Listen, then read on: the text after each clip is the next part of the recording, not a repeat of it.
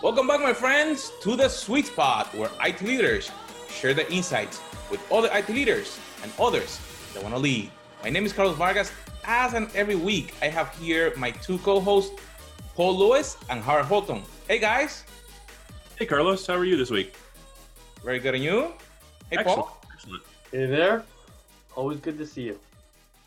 And my friends, this week we have the pleasure to have with us Guy Zurev. He's a senior counsel, and I don't want to mess up his title because he's a legal counsel. So I'm going to let him go because I wanted to keep everything. I want to learn a lot. So make sure that you take your notepads and you take notes. So, Guy, tell us a little bit about yourself. Thanks, Carlos. Uh, nice to be here. Uh, I am senior counsel at Michael Best and Friedrich LLP uh, in beautiful Broomfield, Colorado. Uh, I am uh, a privacy and cybersecurity attorney uh, primarily, uh, focus on helping clients out with uh, all range of issues from governance issues to uh, policies to compliance and all of the fun questions that come up around data from a legal perspective and, and also from a practical perspective. I've got quite a bit of history within enterprises. At one point in my life, I was data protection officer for CenturyLink uh, and uh, overviewing what we did from a European data perspective, and that's just expanded now. Um, happy to be here, and as I must do anytime I do one of these, uh, anything that I say is not legal advice. If you do have any questions, please consult your attorney. Thanks, Carlos. That- I just consult Howard. That's he. He gives me all the legal advice I require. I think the answer to every question is always just ask Howard. That's right. Which is why Paul is currently filming from the Canada Federal Detention Facility. That's right. It hasn't been successful, but it's been advice. I'm happy to give advice. I don't necessarily give good advice. right. So, um, so on that note, you're you're kind of a new guest, right? Um, most of of our guests have been um, uh, C-level leaders inside a company, either CEOs or or CIOs, CTOs, that sort of thing.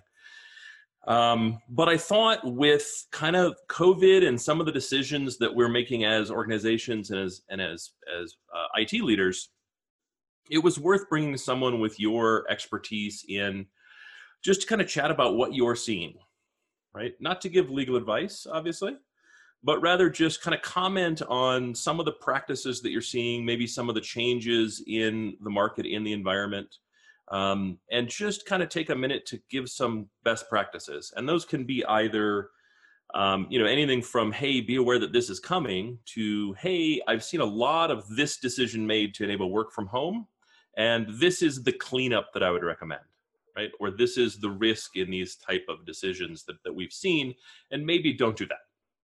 Yeah, uh, there's a there's there, there's a, a lot of don't do that's that that have popped up. Uh, you know, starting from the very beginning of all of this, right? The pandemic drove so much work to be done remotely, um, and so we did see a lot of clients and a lot of uh, just industry practices of how do we rationalize around and, and how do we operationalize a workforce that's largely been within four walls that we contain using uh, hardware that, that we control. And I, I think the big issues that are popping up and are going to continue to pop up is how consistent was the deployment of the work from home strategy? Um, how, how consistently were your employees using whatever environment you created? Um, because the issue that I see is going to arise as we return to work is how much work product was generated on a PC that wasn't connected to a VPN or a VDI? How many file shares were used? Uh, were, were employees utilizing Dropbox? Were they utilizing uh, Google Cloud? How much of this do you know? And so res- the resulting issue is how much proliferation of data are we going to see? And I think that's one of the big things to try to get a grip on now is getting control of any of that data that may have leaked outside. Does create some some compliance issues, uh, and some issues that that kind of are starting to pop up and will continue to pop up is the privacy issues, right? We've got California; they've got a new they, they've got the new privacy law. Uh, tomorrow, uh, July 1st, is the uh, enforcement date. Um, there is some potential that there was some processing that was going on that is not in not in bad faith. It's still consistent with the business practices, but IT looking at what is being done to the extent that they have a part in the overall privacy compliance and governance structure, IT needs to get an understanding of what was done with that data. Did that data show up in some places that either we need to rectify now or we need to account for in our privacy policies, in our in our overall governance documents to ensure that we have captured that processing activity. So one of the things that I see being being kind of missed, um, somewhat, you know, because it's it's all hands on deck, focused on keeping the business working, right? Um, is a, a lot of the compliance requirements are you must companies must have a policy for insert policy purpose and must audit to said policy right they don't necessarily specify what has to be contained in the policy or how you have to do it um, but basically, I have to have a policy for privacy. I have to have a policy for clean desk. I have to have a policy for um, PII handling, and then I have to audit against that. Um, would you say it's a relatively high recommendation that that now would be a really good time to review those policies and update them to uh, to reflect yes. what's going on right now? Very simple answer. Yes, it's, it's a fantastic time to be focusing on policies. This is this is a really good time to be looking at what are you doing as a business, right? We've we've broken the model. Uh, we're not just relying on in-office computer systems. So we do know that that some of our policies are now going to be out of date or need to be updated, not just to address what's gone on in the pandemic, but there's there's further issues that start to arise with this, right? How many companies have we seen out on the West Coast and and and, and moving eastward that we're probably going to go to a largely remote workforce uh, in several sectors. So how well are your policies adjusted for that? I mean, that's yes, it it came out of the pandemic, but there are certain areas, businesses, and industries that have realized we can do this from home we can save money on rent, we can save money on utilities. But the policies, the, the clean desk policy, that doesn't really address what does your desk at home look like. Uh, mine is uh, is a mess as usual, um, but that's mostly because of a three year old. Uh, but but with that in mind, how many people visitors come in and out of your house? We don't have you know the controlled environment that we do for others. So does your clean desk policy address what does your desk need to look like at home? Question is, how do you audit against that? Um, and there's going to be some creativity, and there's there's going to be some things that we need to do. Um, I know I've seen a lot of uh, a lot of recommendations out there. Stop printing things. I think it's a good recommendation, not just from a from a security standpoint. It's just it, one, it's a cost savings, it's an environmental issue, but it does it, it starts to reduce, and it it makes issues like this naturally get resolved um, because you don't have to worry about the clean desk policy. Um, but one of the things that, one of the policies that really should be focused on right now, um, if you don't already have one because you prohibit them, uh, or you have a weak one, BYOD policies have got to be fixed. I mean, that's essentially what we're doing now, right? We are doing full scale BYOD. Uh, unless unless you're a company that you provide every piece of hardware. And, and I'm talking not just the laptops and the, the cell phones. Are you providing the routers? Are you providing the entire network structure in somebody's house? I'm going to go ahead and guess no. Uh, so that's something that needs to be considered within the BYOD. If you are working from home, what does your BYOD policy say about router maintenance? Uh, and or about the, the, the, level of, of security and antivirus that you have to have on every machine that touches that network. Because uh, I, I do not live alone. Uh, I, I, I live with my wife and my daughter. They access the network, they're on. So those are things that we've got to consider as well, not just from a policy standpoint, but just from a practical. How do we make sure everything stays secure and is something that we can audit against? Well, doesn't Um, doesn't policy and education go hand in hand? Like we've gone from Yeah. tens of people working at home to tens of thousands of people in the same organization. And there's been the information workers, but now we have the task workers, right? The contact center people, and even the essential workers, right? Even like academics. You know, 70 year old professors at university are now working at home. It's, so, yeah. And, and I guess arguably the shift has dramatically moved from the office control to this federated environment where it's you know it's the wild west out there anybody could have anything and you're not duplicating the office you're not duplicating the technology at the very least they might have laptops and vpns or, or vdi but that's kind of the least right that's Right. so therefore education now needs to be at the forefront a whole bunch of people who've never worked at home never touched uh, technology before never handled data before at home now has to well then what do we do with that Yeah, I mean, absolutely. And, and this kind of is, th- th- this is just a, you know, I know it's a newsflash to everybody pre, pre-pandemic. Policies without education are completely meaningless. Um, and if we're not also, while we're doing these policy updates, updating our, our training on just best, best practices, even just reasonable practices, um, if we're not doing that, then we're failing ourselves um, right? Because we can have the best policy in the world, but if nobody's been trained on it, I mean, I, I know Howard's a voracious reader. I read because I have to, and I get paid to do it. Uh, I'm pretty sure he's reading right now in parallel to this. I, I- exactly. There's there, there's there, there's five documents on the side that I'm reading. Uh, no, it's uh, not everybody does that, and not everybody has the same the same ability to read a very very technical, very boring document. Let's be honest, policies are not fun. Uh, it's uh, it's no prayer for Owen Meany. Um, it is it, it is instead it, dry documents that give basic instructions.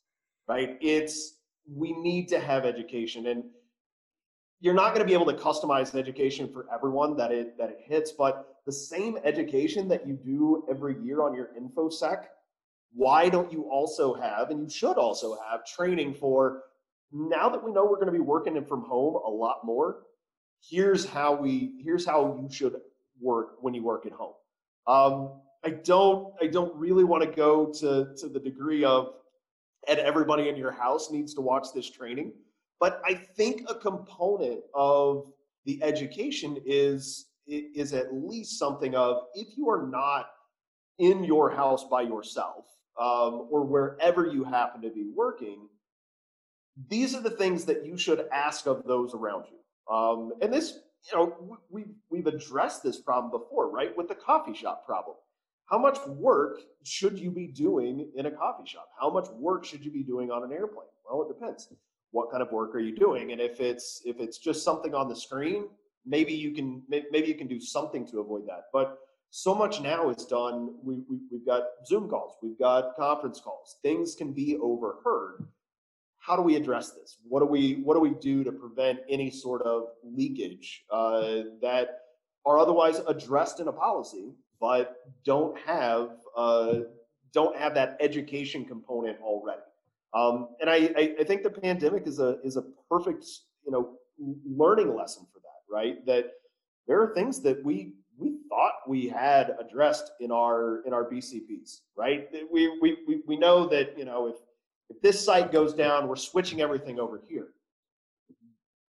In large part, BCPs didn't address this type of issue, um, and so that's where yes, it is keeping the business running, but a big component, Paul, to your point, is education is the only way that we make that happen. Uh, and that also helps, you know, going back, Howard, with the issue you raised, that goes back to auditing, right? This is, we can audit how much training someone was given. We can, you know, that can be done.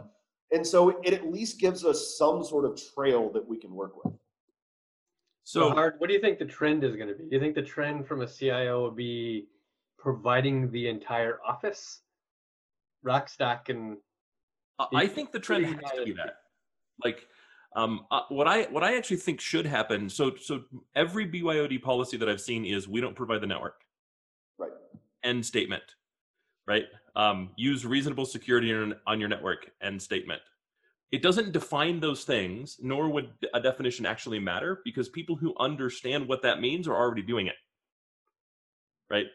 Um, people who don't understand what that means, it wouldn't matter if you clearly defined it because they don't know what it means. Right um, and so I think the next step actually is um, we're now adding the network, but but it's a separate network, as in you get a $15 WAP, which is what they sell for. I carry one when I travel to hotels, right?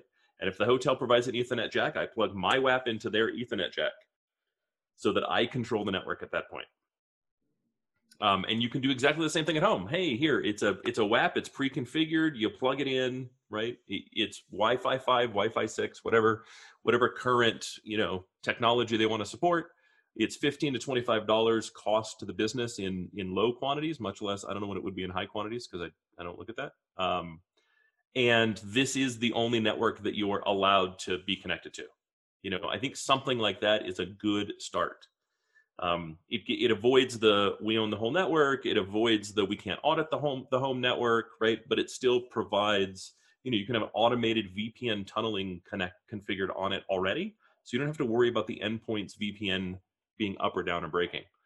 Um, it allows you to do a lot better reporting because the device is always on. So the vpn tunnel is always connected and you can see you know do we have a problem with that? It gives you some sort of network qos that you can track. Like i think there's a lot of value to something like that but I would also like to comment that I think I think a, a, good first step is to take a look at your policies and not only update them, but also go these while these were probably written by legal and probably written kind of for legal, they really shouldn't have been. They should have been written by someone who speaks English, approved by someone who who speaks legal for someone who speaks English. Right? Because I I'm not wrong, but to your point, I mean, you're not wrong, right? But to your point, these are dry documents. These are long documents and they're dry documents, but they're not actually designed to be. They're designed to be policies followed by your employees and thus should be written in a way that your employees can read and maybe can kind of get to the nuts and bolts of relatively quickly to know what they're actually supposed to do. Yeah, and uh, from a uh, two things I want to hit there from a legal point, I think the WAP is perfect, right? It, from a from a legal perspective, it makes me a lot more comfortable because I'm I, I'm not concerned about now the company being able to capture everything that I do on my network, right? And that's where you know where if you are trying to take it from you know from the from the outside in network approach, there's too much bleed over and frankly uh, as a company, you don't want that level of information. It's just, yes, information is gold, but not some of it is is pyrite, right? That that kind of stuff you really don't want in your system. It just it leads to too many issues. As for the policies, I will say the clients that I like to work with the best are where I'm not drafting the policy by myself or in a silo or anything else like that, where it's really a collaborative work with IT. And frankly, if it comes to me from IT or InfoSec or ops, and it just needs to be translated into the proper, well, we've got to say it this way, it's it turns out better. And the end, the the the, the end product and the results are better, right? Because now we it, it's not written in legalese. And I don't take offense to the, the fact that lawyers don't speak English.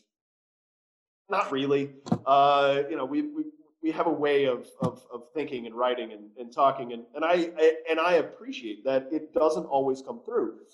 And so, while yeah, it's it's a little bit said in jest, it really is important now, right? That that even more people are going to be needing to read these policies, be exposed to the policies, be exposed to the training associated with it. Now more than ever, we've got to make sure that these things can be understood by every level of the business and not just one department or another. And and you you absolutely have your own language. I have Black's Law Dictionary sitting on my bookshelf, any any group of professionals that has their own dictionary speaks a different language. Like you, there's you can't even Fair. deny it. No. People are people are far more aware of the agreements they click on now, right? They might not read all the T's and C's, but they're far more aware that they're agreeing to things, and they may not understand the things that they agree to. There, there's a risk there, uh, potentially even a reputational risk if you, if you just let people slide. Well, So- yeah. I mean, go ahead, Howard. So you brought up you brought up an interesting thing that I, I don't want to lose the train on because um and that when you were talking about clean desk policy and what does your office look like and and what do the conversations look like I, I haven't seen a lot of um I, I don't know conference call policy but it's almost time for a video chat policy. Like it was one thing when we were all in the office and we met in the office and we could kind of talk like like there were things we we we wouldn't write on the whiteboard as an example right. Um there were some terrible terrible changes that came down post HIPAA that that made a lot of the fun we had not so much fun anymore when I worked in healthcare but um but it, but like within the context within the confines of our own building of our own space we can have a very different conversation than we can have when one or more people are on a conference call on a speakerphone Yeah.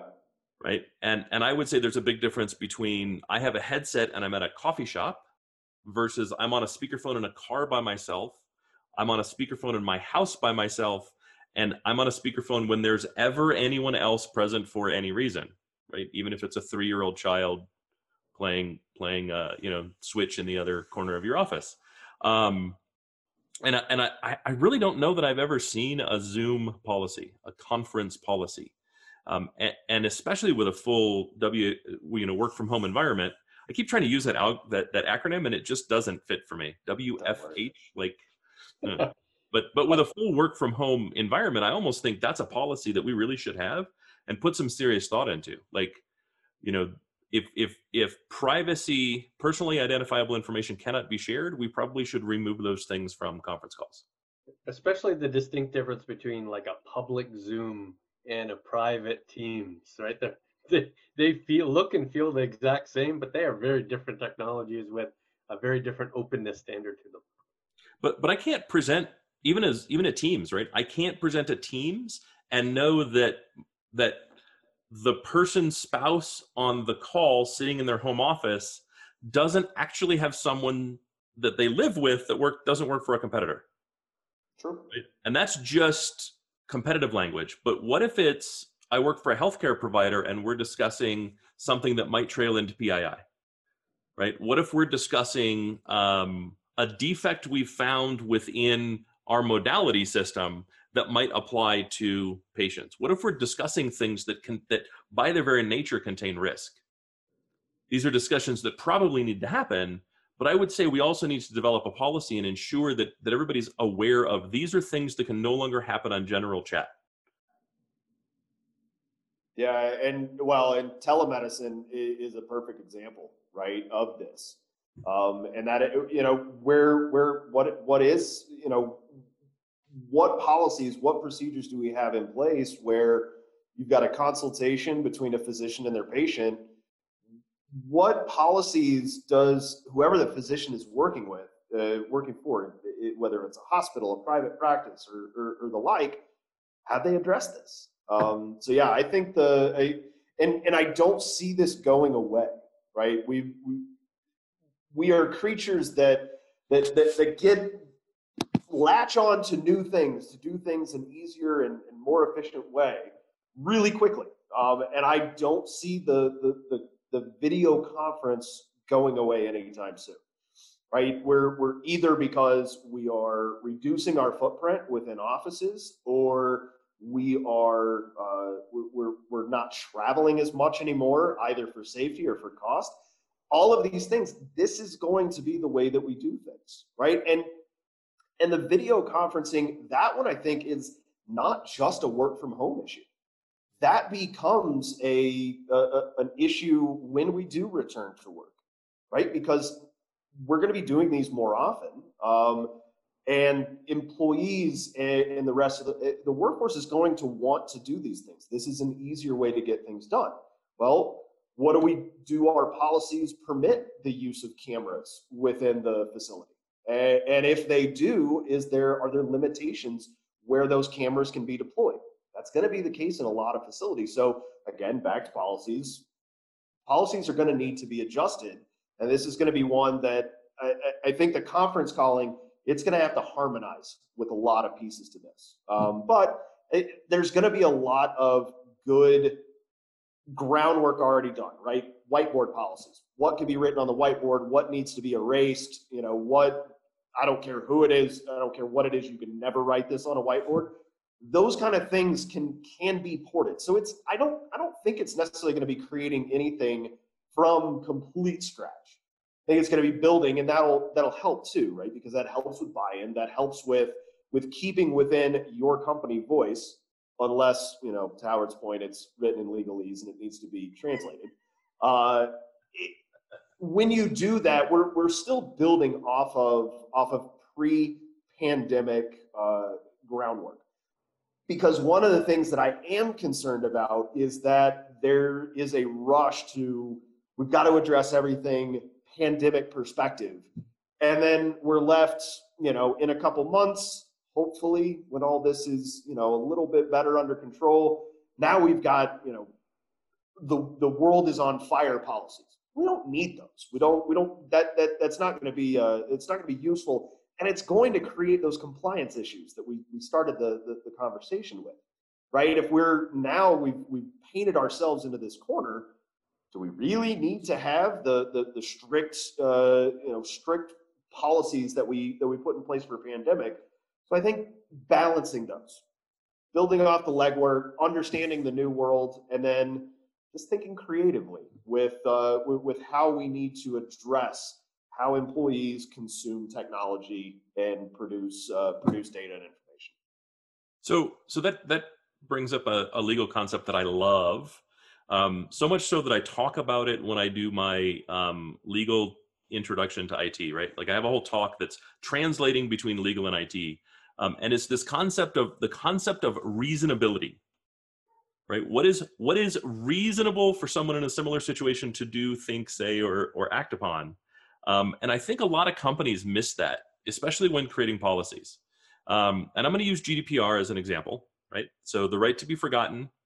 Uh, I think I, I, would say most of our of our listeners have heard of the right to be forgotten, but but just in case, it provides an EU resident the right to request that they be forgotten from a from a company's uh, systems.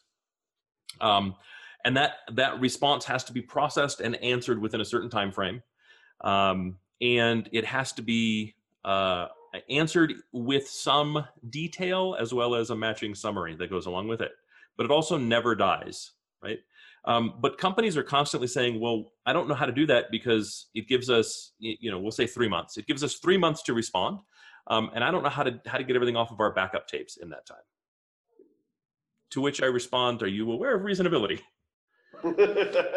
and I think when it comes to policy, I think the same thing really needs to be taken into consideration.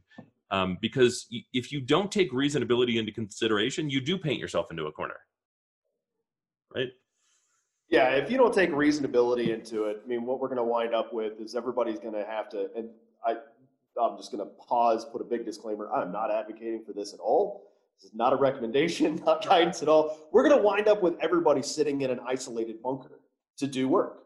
And, and that's if we're not reasonable about our approach, right? We're not saying you have to kick your entire family out of the house when it's time to work, um, right? That just, that, that goes to, to, to, to ridiculous extremes. Um, so, but what is reasonable, right? And that's, I think that's going to be tricky. Um, and that's, that it's a great concept. It's a loaded concept too, because it's going to depend on nature of your industry. What is, what's a standard best practice? I mean, what is, what's the, what's everybody else doing? I mean, that to bring GDPR up, I mean, that was, it was how a lot of companies have and continue to comply with GDPR is follow the herd, right? The you know see what everybody else is doing and follow along. The problem is is that at some point somebody has to step out and be the trailblazer. Um, and so if that is you, if you are the trailblazer, for the sake of all the rest of us, be reasonable with what you want to do. I mean, It's uh, make it so that because the, the the flip side to that is if you're so unreasonable, you make compliance impossible. Well, if you're making compliance impossible, that ultimately means you're making work impossible. And at the end of the day, that's the important thing, right? That the the wheels keep turning, the business keeps going, uh, and so as we as we emerge, hopefully post pandemic, uh, though I saw that there is another potential pandemic uh, on the rise uh, in uh, uh, swines again. Um, this is a good time to be taking that look at, all right, what do we really need to do to actually be defending? And for that, I, I, I if there happen to be any attorneys on the phone, anybody from legal departments, I, I beg of you, work with the IT teams, work with the infosec teams, learn what the learn what the, the, the absolute boundaries are, what is possible, and then work inside that boundary. It helps. It, it, it helps a lot because one, it, has been my experience. I can only speak for myself, but it it develops a level of trust and understanding between both, um, so that instead of legal getting the call at 11:30 at night saying we have a problem, you knew about the things that could give rise to the problem a day before. You don't have to get out of bed. Uh, you know that because you're not getting that call. Um, and on the IT side, I mean, I'll let I'll let Howard and, and Paul talk to this, but I my impression has always been that when legal comes and says we're here to work with you, learn what your boundaries are, learn what the limitations of our technology are, that there, there, there tends to be a bit more forthcoming. Um, it's not the neither side is saying we have to do it this way. This has got to be a collaborative approach. And if pandemic has taught us anything, it's taught us that collaborating across teams, across offices, across geographic areas is possible, and it actually works well. And, and there's a long tail to it. Uh, I'm glad you brought up GDPR because there's a so there's a current pushback from U.S. government to sort of the EU about the implementations and implications of GDPR with the um, with cyber criminals in in in yeah. COVID sense. Do you, have, do you have any thoughts on that? Like, what's what's the pushback? What's the concern? Are, are we really protecting criminal activity with this regulatory body? I I, I'm not digging too deep into that one just yet, um, and and for a, a wide host of reasons. Well, don't um, give an opinion. Just give me an appreciation for for what, yeah. what the concern is. I, I think there is, you know, right. There is some level of concern about uh, how much of, of cyber criminal, you know, how how much protection there is for that. But at the same time, there is since the beginning of GDPR, this is this is the continuing tug of war, right? Which which country really, which region really gets to dictate, you know, what information is coming across? Because what may be, and I think a level of concern is, you know, what may be considered to be a cyber criminal, it's really not, right? Is this is this more information gathering for another purpose? Um, and and so we'll see. There there continues to be some movement in Europe uh, and and some interesting things coming out with GDPR. Uh, one of them it was a, a, year, eighteen months ago or so, um, where how do you bring up the right to be forgotten? There was a clarification on that that it's a it's a right to be forgotten in the EU. Um, and so extraterritoriality uh, and being able to enforce laws that are primarily within one country outside of that country or that that economic region it's going to be a continuing question right? And, and you know there too i mean just my own my own thoughts and impressions everybody wants to be the one that catches the bad guy right? Because when you're the one that catches the bad guy you get a lot more control and get to lot get to dictate a lot more things of what happens um, and and what do we do next well, and and I think the the concern um, that that Paul's asking about, um, based on what I've seen, is a little bit not understanding how GDPR is executed, right? Um, because I think some of the concern is um, that someone can submit a right to be forgotten based on an IP address. Um, because they've tried to be nefarious or have been successfully nefarious, and then they think they can go back and submit a right to be forgotten for this IP address. And And while I think technically that's possible, part of right to be forgotten is I actually have to look for all of that information. I have to dig in and find that information to be able to forget it. And and the reality of the situation is while people who don't understand technology can very easily say that's now a thing that can be done, the reality of the situation is criminals don't often come by come come back to a house, knock on the door and go, "Hey, so I was here the other night, and um, I think I left some fingerprints, but I'm going to execute my right to be forgotten and erase those fingerprints. Do you mind if I come in and poke around for a bit? Like, the act of submitting the request raises the red flag, right? And you kind of go, this isn't a customer. This isn't someone that we've actively marketed to. Like, we now see them in places that that we shouldn't see that information we kind of have raised a red flag so i don't know that it's that the reality is it enables what our Congress people and government seem to think it does. But isn't the other side too, where where one could be protected by the shield of GDPR? So so that uh, you know that my private information, my transactions that have uh, that have occurred in EU can't actually be exposed to uh, you know the powers that be in the United States, and therefore you know we're potentially covering up criminal activity because I have to use public sources like WHOIS to find out if this person is somebody I care about. I don't think so. Like, guy, you welcome to correct me, but it seems like a, an international warrant is an, is an international warrant, and if it's really worth putting that much effort forth, like you're going to get Interpol involved, you're going to get you're going to get criminal investigation organizations involved. That I don't see GDPR being an effective shield to those things. Yeah, well, and and even just at its base level, uh, I don't I, I, I, tend to agree with you there. Um, though, I mean, there's you, you, never know the way the, the courts are going to go, and I, I'm not aware of any any of these issues coming up. But uh, you know, because to come to, to you can submit the, re, the the request, right? But just submitting the request, it's not unequivocal, right? I it, let's let's do a non non criminal example I sign a, I, I, I sign a commitment with you uh, for a one year subscription to uh, your, your, your music service. And, and, my agreement with you says uh, it cannot be canceled, there are no refunds. And I decide, you know what, I, I've got my fill a month in, I don't want this anymore. I want you to delete all of my information.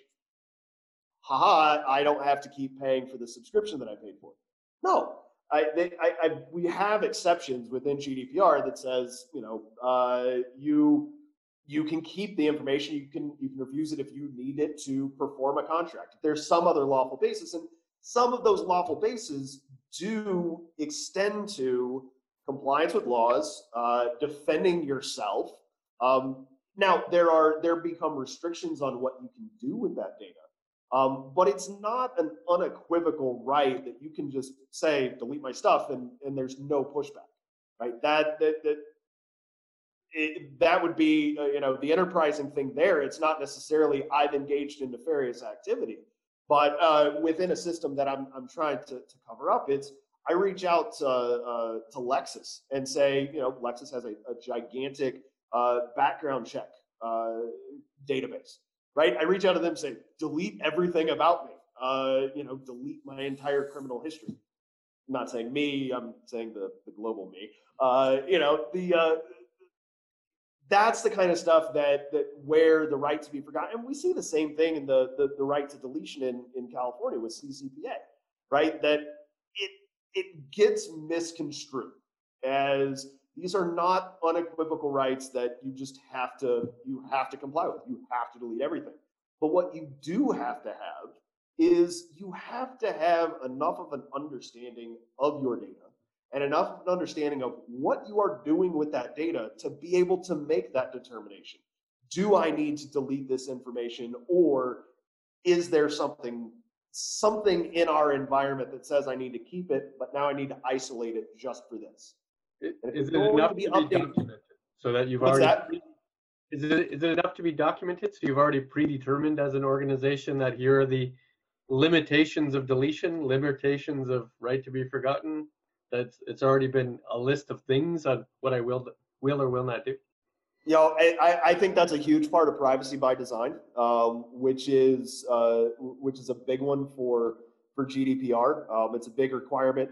If the Washington uh, privacy law, Washington State, if uh, if that privacy law goes forward uh, in its in the form that that it looks like it's going to go, that that same concept will be there. I think that's a component of privacy by design, right? I I, I have worked with with a client in the past that uh, this very topic came up. They they wanted to just have a quick list of these are the things that you know I, I want to pre-populate my response when somebody sends in a deletion request. And I want to be able to say, we deleted this information because we don't need this information.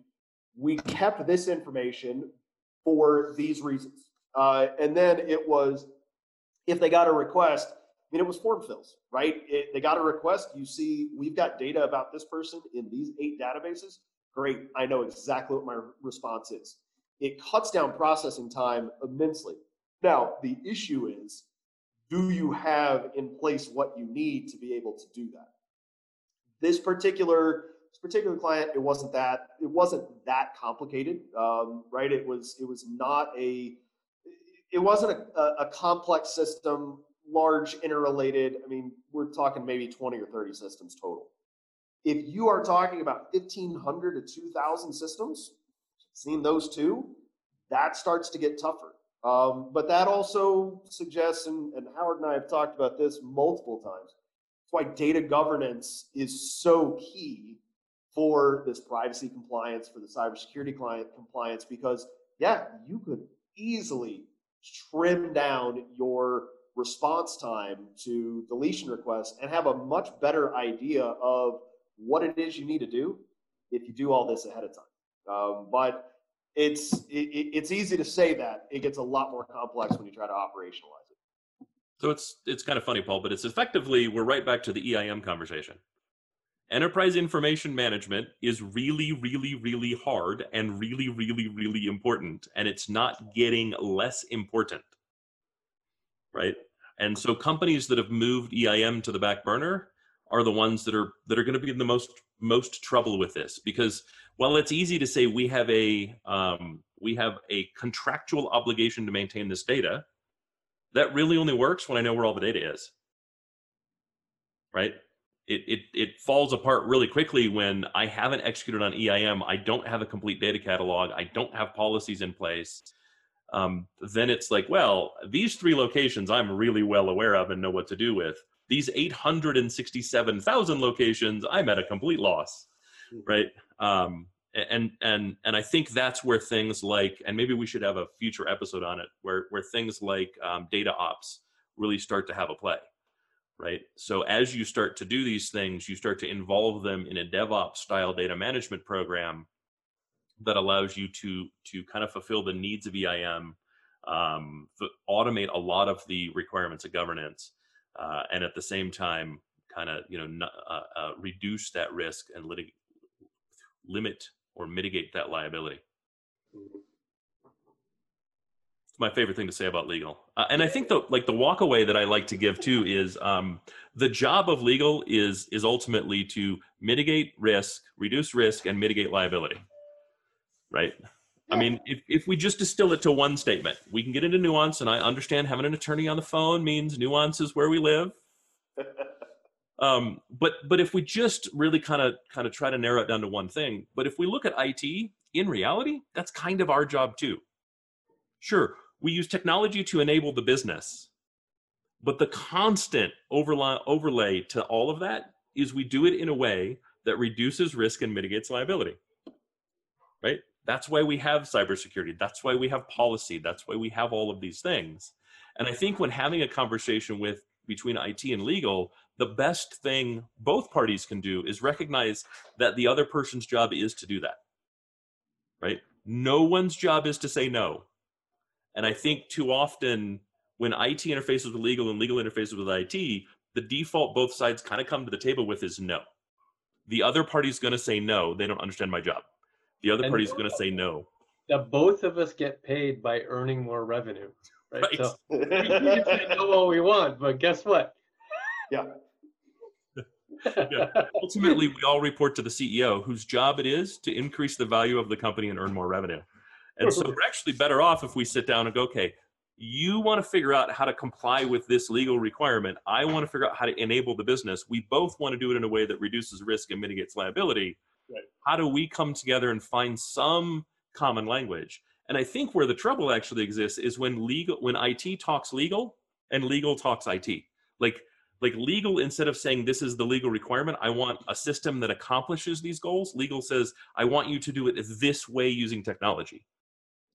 You know what I mean? These are the technology requirements versus these are the legal requirements. I need a way to accomplish documenting these processes. I need a way to accomplish this outcome. Is a world of difference. Then IT can come back and go, oh, yeah, we can easily do that these four ways. Which of these four ways do you want to dig into? Which of, you know, how, how do you want to see these? Does this work? Does this fit policy? And then you have this real collaborative thing. But I think when we get out of our swim lanes, it starts to become dangerous. So, do we think that in the last three months, risk tolerance has turned down? That we're a little bit more okay, being a little bit more agile, and therefore we don't need 30 people making decisions.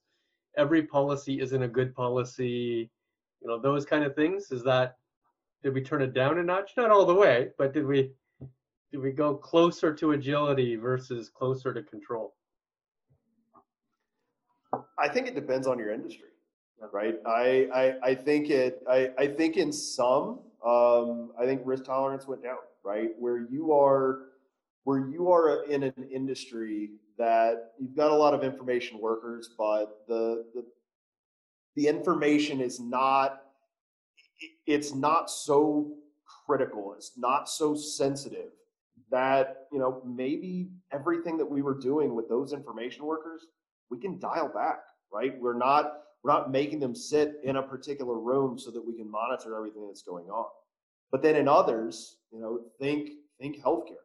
Think about how much we we now have to account for as more and more work in the medical community is done outside of the hospital, outside of the doctor's office, where there are controls in place and that need to be there. Um, so I would say, you know, if you've got an acronym law for your industry, I think you're, I think you, you, you are a little less tolerant of risk now, right? If you're GLBA, you're HIPAA, you're FCRA, I think you got to worry a little bit more. If you're not, yeah, you can, you probably were able to turn down. And that's where, you know, we talked about the, we talked about the reasonableness.